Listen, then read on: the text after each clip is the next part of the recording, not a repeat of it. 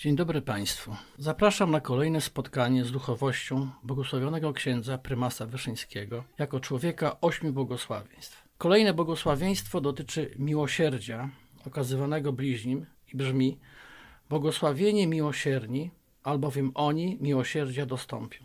Czym jest i na czym polega Boże miłosierdzie? Boże miłosierdzie jest jednym z największych przymiotów Boga, który jest miłością. Jest ono odpowiedzią Boga na nędzę ludzkiej natury skłonnej do grzechu. Wszystkie stworzenia cechuje nędza wobec Boga. Kiedy Boże miłosierdzie pochyla się nad człowiekiem, wtedy jego bieda i nędza znikają, a powraca uczucie ulgi, odrodzenia, nowej szansy i nadziei. Tak jak w sakramencie pokuty i pojednania. Paradoksem jego natury jest fakt, że Bóg objawia swoją wszechmoc nie wtedy, gdy zsyła na ziemię gromy, ale przede wszystkim wtedy, kiedy okazuje miłosierdzie, kiedy pochyla się nad ludzką nędzą. To logika zupełnie odwrotna wobec ludzkiej, której siła i moc objawia się w panowaniu nad innymi, stosowaniem przemocy. Cała historia zbawienia jest jednym wielkim świadectwem Bożego miłosierdzia. W Starym Testamencie Bóg objawia swoje miłosierdzie najpierw wobec pierwszych rodziców, którzy zgrzeszyli w raju, a potem wobec narodu wybranego, aż wreszcie posyłając na ziemię swego Syna Jezusa Chrystusa, którego złoży w ofierze przebłagalnej za nasze grzechy. Jezus, objawiając miłosierne oblicze Ojca, opowiada przypowieść o Ojcu Miłosiernym, którego ilustracją jest obraz Rembrandta Powrót Syna Marnotrawnego. Ojciec pochyla się z czułością nad powracającym do domu Synem Marnotrawnym. Najważniejszą formą Bożego Miłosierdzia było i jest przebaczenie. Miłosierdzie jest ponad Bożą sprawiedliwością, ale jej nie znosi. Ci, którzy grzeszą, mają zawsze szansę uciec przed Bożą sprawiedliwością właśnie przez przyjęcie Bożego miłosierdzia, ale i praktykowanie go wobec swoich bliźnich. Jezus wręcz stawia warunek: miłosierdzia dostąpią ci, którzy je będą praktykować w swoim życiu. W modlitwie Ojcze Nasz czytamy: I odpuść nam nasze winy, jako i my odpuszczamy naszym winowajcom. Papież Franciszek, komentując ten fragment Ewangelii, stwierdza, cytuję, że istnieją dwie rzeczy, których nie można od siebie oddzielać: przebaczenie innym i to, które sami otrzymujemy. Dowodził, że sami o własnych siłach tego uczynić nie możemy. Potrzebna jest Boża łaska i musimy o nią prosić. Wszyscy jesteśmy dłużnikami wobec Boga oraz bliźnich, kontynuuje papież. Wszyscy jesteśmy w deficycie i wszyscy potrzebujemy miłosierdzia. To nasze ubóstwo, stwierdza papież, jest naszą siłą, by przebaczać. Każdy musi pamiętać, że potrzebuje przebaczenia i cierpliwości. Oto kończy papież tajemnica miłosierdzia. Przebaczając drugiemu, otrzymujemy przebaczenie. Kim są zatem błogosławieni miłosierni według Jezusa? Błogosławieni to według Jezusa ci, którzy mają serce podobne do Jego serca, a więc otwarte na biednych, najmniejszych, dla tych, którzy nic nie znaczą, smutnych, upokorzonych, wreszcie dla grzeszników, którym chcemy przebaczyć serca. Wpatrzeni w przykład świętej Faustyny, miłosierni modlą się codziennie słowami jej modlitwy. Dopomóż mi, Panie, aby oczy moje były miłosierne, bym nigdy nie podejrzewała i nie sądziła według zewnętrznych pozorów, ale upatrywała to, co piękne w duszach bliźnich i przychodziła im z pomocą. Dopomóż mi, Panie, aby słuch mój był miłosierny, bym skłaniała się do potrzeb bliźnich, by uszy moje nie były obojętne na bóle i jęki bliźnich. Dopomóż mi, Panie, aby język mój był miłosierny, bym nigdy nie mówiła ujemnie o bliźnich, ale dla każdego miało słowo pociechy i przebaczenia.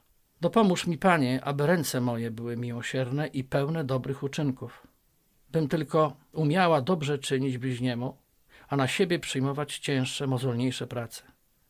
Dopomóż mi, Panie, aby nogi moje były miłosierne, bym zawsze spieszyła z pomocą bliźnim, opanowując swoje własne znużenie i zmęczenie.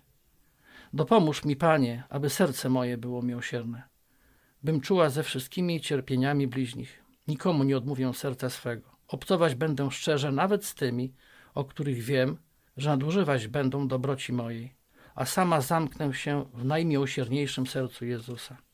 O własnych cierpieniach będę milczeć. Niech odpocznie miłosierdzie Twoje we mnie. O Panie Jezu mój, przemień mnie w siebie, bo Ty wszystko możesz. W jaki sposób sam prymas doświadczał Bożego miłosierdzia? Dzięki łasce Bożej widział, jak miłosierny Bóg pochyla się nad jego słabością, zwłaszcza w czasie trzyletniego internowania.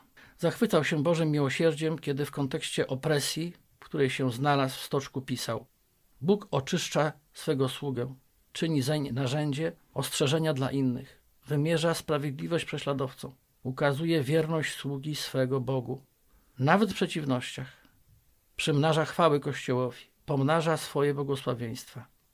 Tylko Bóg może załatwić wiele spraw w jednym akcie cierpienia, pisał prymas. To, co w oczach ludzkich jest winą, w oczach Bożych jest chwałą. Tylko Bóg swej dobroci zdoła tak wymierzać karę, by dotknięty pozyskał chwałę wobec ludzi. Wielkość miłosierdzia Bożego jest nieogarniona. Rzeczywiście, w czasie uwięzienia łaska Boża w obfitości wylewała się na uwięzionego, który dojrzewał na tej drodze do świętości. Doświadczając Bożej litości, uczył się być miłosiernym wobec innych. W jaki sposób sam praktykował Boże miłosierdzie wobec bliźnich. Doświadczywszy w swoim życiu tej wszechmocy, zapatrzył się w nią i sam ją praktykował w stopniu heroicznym, zwłaszcza wobec tych, którzy uważali się za jego wrogów. Prymas praktykował jedną z najbardziej heroicznych form miłosierdzia, którą jest przebaczenie. Lista osób, którym prymas przebaczył, była długa. W więzieniu stać go było na przyjazne, pełne pokoju gesty wobec bezpośrednich dozorców oraz zaufania wobec towarzyszy niedoli księdza Stanisława Skorodeckiego i siostry zakonnej Leonii Graczyk, którzy okazali się później ofiarami systemu zmuszanymi do współpracy z UB. Odkrywał też w tym kontekście na nowo wielkość Bożego Miłosierdzia, o którym pisał. Miarą dla Bożego Miłosierdzia jest nie tyle świętość i chwała Jego przyjaciół, ile zbawienie największych łotrów. Dopiero widok zbawionych zbrodniarzy, których cały świat znienawidził, a których Bóg jeszcze uratował, otworzy nam oczy na potęgę miłosierdzia Bożego.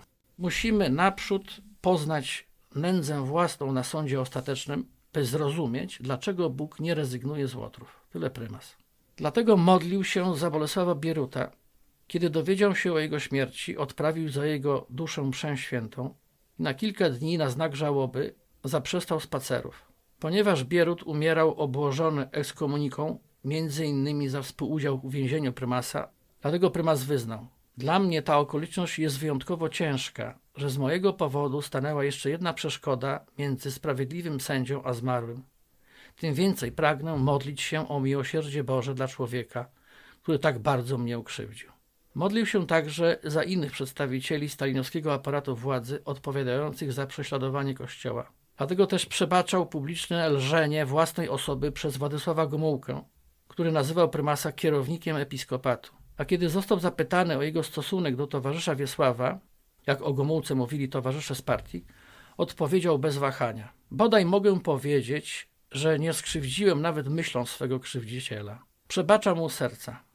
Na sugestię o tym, że pierwszy sekretarz jest opanowany pasją nienawiści personalnej, prymas odpowiedział: Gdyby wiedział, że nie uważam go za wroga i nie mówię o nim nic pejoratywnego, ale on nie jest w stanie uwierzyć w to. Zdarzało się, że po odwołaniu Gomułki z, z funkcji pierwszego sekretarza prymas bronił nawet swojego oponenta, kiedy stwierdzał, że, cytuję, Gomułka na partii się nie dorobił. Na pytanie swojej współpracownicy sekretariatu prymasa, czy naprawdę kochasz Gomułkę, miał odpowiedzieć. Aniu, a z czym ty masz problem? Przecież go Pan Bóg kocha. To, co po ludzku wydaje się niepojęte, staje się niezrozumiałe w świetle wiary. Prymas tak mówił o przebaczeniu.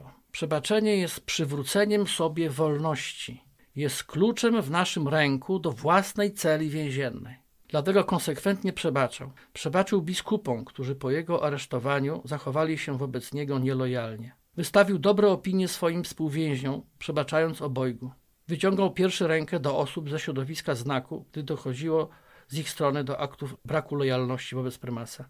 Wreszcie obustronne przebaczenie uznał za fundament pojednania polsko-niemieckiego, co znalazło wyraz w treści listu biskupów polskich do biskupów niemieckich z 1965 roku. Mawiał: Ja nie mam wrogów, tylko ludzi, którzy się uważają za moich wrogów. Dlatego przed śmiercią przebaczył publicznie ludziom, którzy uważali go za wroga. W testamencie odczytanym na pogrzebie w obecności przedstawicieli władz państwowych i wielotysięcznego tłumu napisał: Uważam sobie za łaskę, że mogłem dać świadectwo prawdzie jako więzień polityczny przez trzyletnie więzienie i że uchroniłem się przed nienawiścią do moich rodaków sprawujących władzę w państwie. Świadom wyrządzonych mi krzywd przebaczam im z serca wszystkie oszczerstwa, którymi mnie zaszczycili.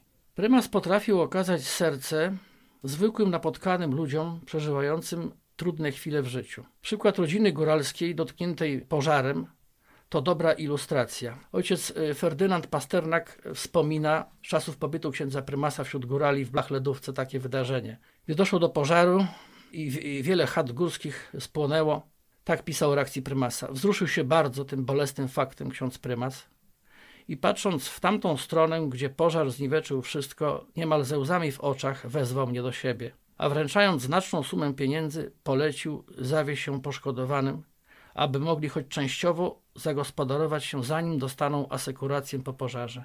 Jakaż była radość tej przygniecionej nieszczęściem rodziny, że ktoś o nich pamięta i podaje im pomocną dłoń. Istotnie, wkrótce zaczęła ta rodzina budowę nowego domostwa, a po kilku miesiącach wybrała się dość delegacja górali do księdza prymasa do Warszawy, by mu za jego dobroć podziękować, a równocześnie zaprosić na bachletówkę na najbliższe wakacje. Ksiądz prymas przyjął ich bardzo wzruszony. Rano byli wszyscy w jego kaplicy prymasowskiej na mszy świętej, podczas której ja usługiwałem, a górale śpiewali swe góralskie pieśni, których zawsze ksiądz prymas na bachledówce słuchał ze wzruszeniem. Po mszy świętej ksiądz prymas zaprosił wszystkich na śniadanie. W jadalni prymasowskiej sam im usługiwał i obdarował upominkami. Ale oni nie byli dłużni. Przywieźli księdzu prymasowi duży kosz z osypkami, inne góralskie prezenty i pamiątki. Przede wszystkim dwa małe góralskie owczarki, które biegały po apartamentach prymasowskich niemal tak odważnie, jakby u siebie w domu. Co dzisiejszemu światu mówi prymas o miłosierdziu? Współczesny świat wymazał ze swojego języka słowo miłosierdzie, bo kojarzy mu się ono z zależnością, z upokorzeniem, ze słabością, a te nie pasują do mentalności opartej na poczuciu siły i niezależności. Trudno jest się współczesnemu człowiekowi konfrontować z prawdą o swojej nędzy, która według niego każe mu żyć w permanentnym poczuciu winy. Woli mówić o tolerancji, która często jest selektywna i wykluczająca, nagłaśnia akcje charytatywne, które same w sobie nie są czymś złym, ale sprowadzają się często do filantropii, która skupia się z reguły na satysfakcji sytych dawców, podczas gdy miłosierdzie prawdziwe wyrasta z doświadczenia własnej nędzy, która spotyka się z litością kochającego Boga. Wreszcie odwraca pojęcie dobra, nazywając współczuciem aborcję czy eutanazję. Prymas doświadczający Bożego miłosierdzia i praktykujący miłosierdzie proponuje współczesnemu człowiekowi życie w prawdzie, a więc wyzwolenie ze złudzenia o własnej potędze i niezależności, co może uchronić nas przed dramatycznymi rozczarowaniami. Po drugie, wiara w Boże miłosierdzie to źródło nowej nadziei, że dzięki nieogarnionemu miłosierdziu Boga wszystko jest możliwe, że zawsze możemy zaczynać od nowa, na przykład dzięki łasce nawrócenia, po sakramencie spowiedzi, który uwalnia nas od natrętnego poczucia winy. Po trzecie, nakłaniając do miłosierdzia wobec bliźnich jako warunki, warunku otrzymania miłosierdzia Bożego, dopinguje nas do współpracy z łaską Bożą w procesie przebaczania, które de facto przywraca nam swoją wolność i otwiera na nowe relacje. Po czwarte, pokazując drogę do wyjścia z przeklętego kręgu zła, humanizuje stosunki międzyludzkie. Każe pochylać się nad nędzą bliźniego, która jest także naszym udziałem. Jesteśmy równi w swej słabości wobec Boga ale też równi w dostępie do Jego wielkiego miłosierdzia. Po piąte, nie pozwala nazywać współczuciem to, co w istocie jest brakiem miłosierdzia, czyli na przykład aborcję czy eutanazję. Dziękuję bardzo.